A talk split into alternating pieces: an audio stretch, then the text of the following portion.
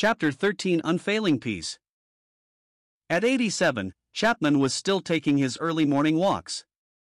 Just as the residents in new buildings in earlier days had seen a young man striding off into the country before dawn, so those who now lived there, and were early enough astir, saw the old gentleman set out, wearing an Inverness cape and carrying a lantern. More and more as the years drew on, he was occupied with prayer, and with the writing of letters to God's people. To Henrietta Soltau he wrote when he was 94 I cannot but rejoice with you in your resolve to see fellow laborers in China. They all, with dear brother Hudson Taylor, have ever been in my heart at the throne of grace. Go, and the Lord be with thee. Since Chapman's views were not entirely those of Henrietta, or of Hudson Taylor, this letter is another example of the sincere love and patience which marked all his dealings with others. To many who lived and worked with him, he represented the true spirit of the Brethren movement. They felt that the intentions of the 1830s were carried out in practical detail in his life. Some who had turned away in disgust from the fleshly strife which had marred the witness of some assemblies were drawn to New Testament principles by Chapman's loving words and example. History has shown that Brethrenism is the worst of all isms, for it takes the sublimest truths and makes them the tools of party strife. But the true principles of Brethren, as worked out in Chapman's life, compel the admiration of all spiritual people, and, for that matter, of many unconverted folk. Chapman hated false doctrine with a perfect hatred. On the great foundation truths of the faith he was uncompromising. But he never read heresy into the words of those who were innocent of it. He was particularly gentle with younger brethren, and nothing that he ever said to any of them was known to discourage or to check the development of their gift. On minor issues, he held that any breaking off of fellowship was a sin. His views on prophecy differed considerably from those of most of his brethren contemporaries, as his little known book Suggestive Question reveals, and he did not completely agree with Hake on some matters of interpretation. But this was never made a subject of bitter contention. The question is sometimes asked to what extent is it possible to maintain a New Testament fellowship and ministry and apply New Testament principles in the present day? Certainly, the fact that believers, including pastors, teachers, and evangelists, are split into so many groups, does not make it easy to do so. But the ministry of Chapman shows what can be achieved where the practice of love goes hand in hand with the doctrine of the priesthood of all believers. As the 19th century drew to a close, Chapman became almost a legendary figure in the minds of many Christians. He was the grand old man of the church. He had been intimate with Darby, Cronin, Groves, and a host of others who had long since passed into glory. He had begun his ministry at Barnstaple two years before C. H. Spurgeon was born, and Spurgeon died eight years before the turn of the century. His knowledge of men and affairs within the Church of Christ was unparalleled. His experience was deep and rich beyond measure. Men spoke of his great holiness with awe. Amazing stories were told of his undaunted faith, of times when he had risked everything for God, of a day when he had stood waiting on a railway platform, confident that an express train would stop to take him to his destination, and how it did stop, to the amazement of the station master and booking clerk, who had thought him mad. Stories such as these, perfectly authentic, caused men to glorify God, and led some to set out on the life of faith. When George Muller passed away, the news was received by a Christian lady staying at New Buildings. Knowing Chapman's sincere love for Muller, she was afraid to break the news to him. What was her surprise to find the revelation anticipated by the question, Has Mr. Muller gone home? Receiving a reply in the affirmative, the aged saint bent his head, reflecting on the event. After about five minutes, he quietly said, It is not for any man to judge his master, but I was saved five years before George Muller, and I think I should have gone first. A few days later, he picked up his pen and wrote to a friend, My friendship, ever growing, of more than 66 years, with our dear departed brother George Muller, will by and by be perfected. How precious! We shall bear the image of the heavenly, Adam, as we have borne the image of the first Adam. I mourned for myself until the earthly house was in the grave, then I rejoiced with him and is proving how far, far better it is to be at home with the Lord than to remain below. Chapman continued to preach until he was 98, though other brethren took turns with the gospel service. One Sunday, just a few weeks before his 98th birthday, Grosvenor Street Chapel was packed to hear him. He preached for an hour and a quarter, and afterwards showed no signs of fatigue. Those who saw him in the pulpit on that occasion were amazed by the vigor with which he proclaimed the good news of salvation. There was a mental freshness and a spiritual power behind all his words. The guiltiness of the Pharisee, not less than the guiltiness of the drunkard, he cried, is to be measured by the greatness of the sacrifice at the cross of Christ. When you consider the third chapter of Romans, you will find that in verse 19 the Spirit of God makes every mouth stopped and all the world become guilty before God. As I read this, I call to mind what is written in the Gospel according to Luke, of the two men who went up to the temple. One said, God, I thank thee that I am not as other men are. He boasted of his righteousness. But the other smote upon his breast, and his words were, God be merciful to me a sinner. The poor man accepted this truth. As in the eye of God he was guilty, so in the eye of his own conscience he was guilty, condemned, and lost. But he went justified. How justified? Because he made God his refuge, because he made the crucified Lord of glory a resting place for his conscience. Let me say, I have said at times out of number from my early days when I first believed in Christ that while in this land there are, alas, alas, there are drunkards going to hell on the filthy side of the broad road, yet there are others who, like the Pharisee, go to what they call the church and to religious meetings, but they know not what is here taught, guilty before God. Oh, no! But how precious the truth! For if you look into the 23rd verse of the third chapter of Romans, for all have sinned and come short of the glory of God, what follows? Why, being justified freely by his grace. How so? through the redemption that is in Christ Jesus, whom God hath set forth to be a propitiation through faith in his blood. What is meant by the blood of Christ? It should be read of him that the blood of the body was not shed until the Lord of glory was enabled to say, It is finished. After the soldier that brake the legs of the men crucified with the Lord saw that Christ had died already, what did he do? Not a bone of him must be broken. The scripture was fulfilled. The soldier pierced the dead body of the Savior, and out came blood significant of the one perfect sacrifice for sin. Therefore, when you read or speak of the blood of Christ cleansing from all sin, you must take heed to bear in mind it is finished, that is, the atonement, the sacrifice complete. In affection and love, I warn all who have not received Christ into their heart, not to suffer your conscience to go to sleep by the teaching of Satan.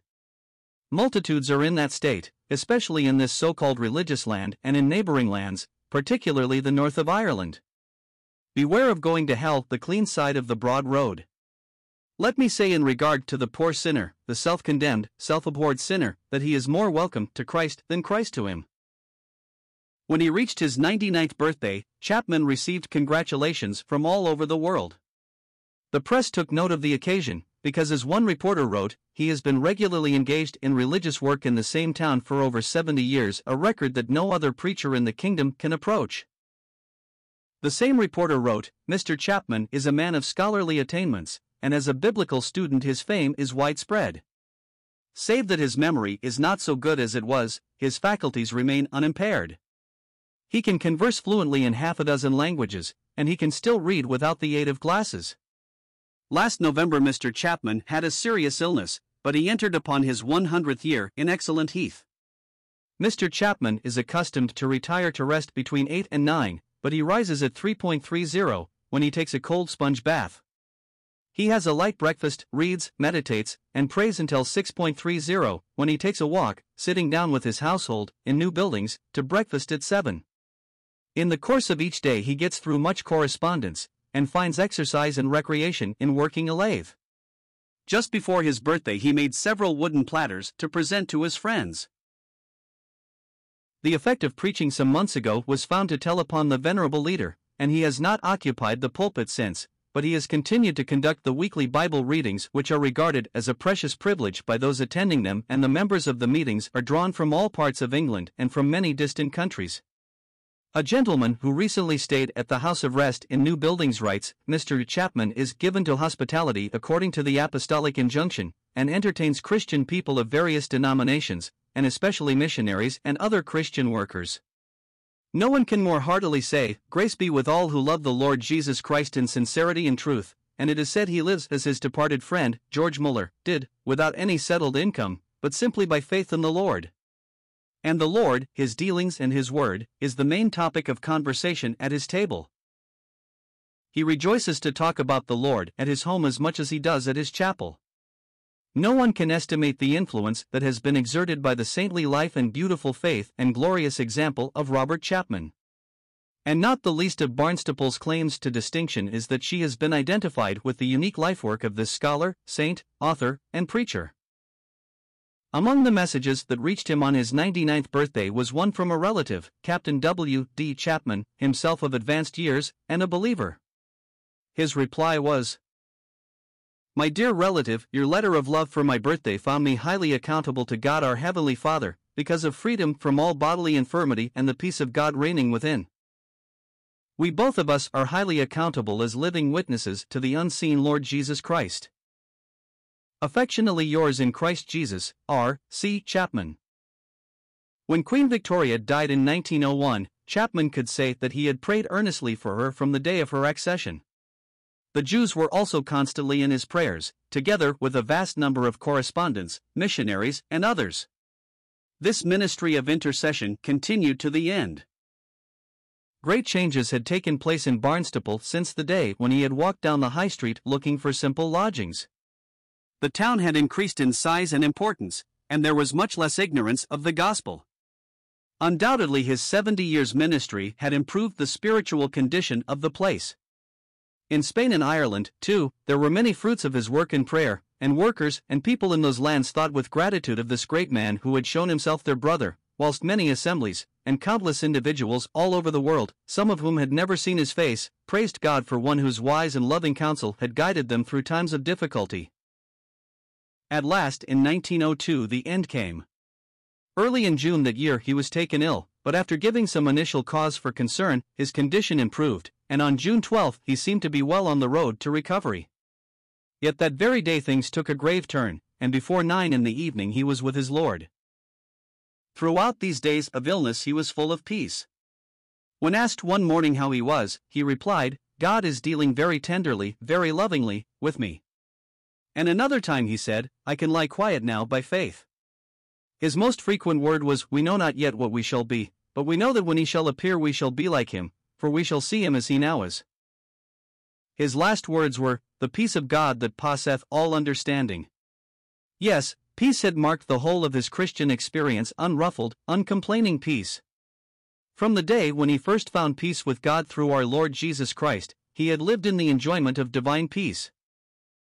Large crowds attended the funeral, which took place at Barnstaple. Christians were present from all over the country. Baptists, Methodists, Congregationalists, and Anglicans mingled with brethren at the graveside of him who had taught them by word and example that all born again people were brethren and sisters in Christ.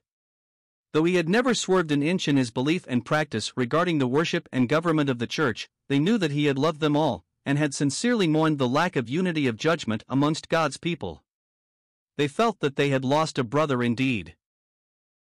Among those who spoke at the funeral was Dr. Henry Soltau, for the famous Soltau family had spent years under his ministry.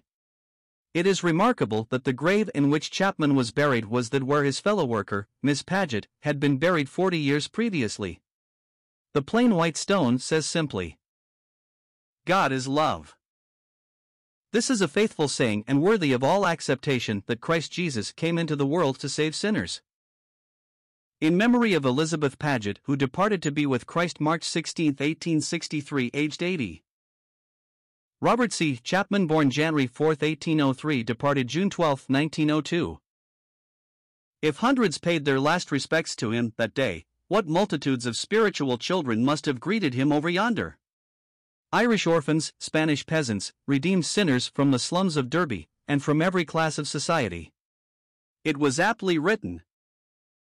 Oh, what a welcome from the friends of years, dear, aged father brother, thou wouldst have within the gates of pearl. The Golden Street would echo and re echo with their song, Ten thousand welcomes, aged pilgrim, home. For nigh a century thine arms and heart were open wide to welcome every saint who loved the name of Jesus Christ thy Lord. Those whom thou didst embrace, embrace thee now, and many more besides. God's peace kept calm thy heart, and showed upon thy face mid many a storm, till, with thy latest breath, peace, passing understanding, God's own peace, told out the unruffled peace which dwelt within. The modern Christian, looking back upon the life of Chapman from a distance of some years, may well ponder whether God has not given us the example of such a life to serve as a witness to the true nature of New Testament Christianity. One fact is clear. Now abideth faith, hope, love, these three, but the greatest of these is love.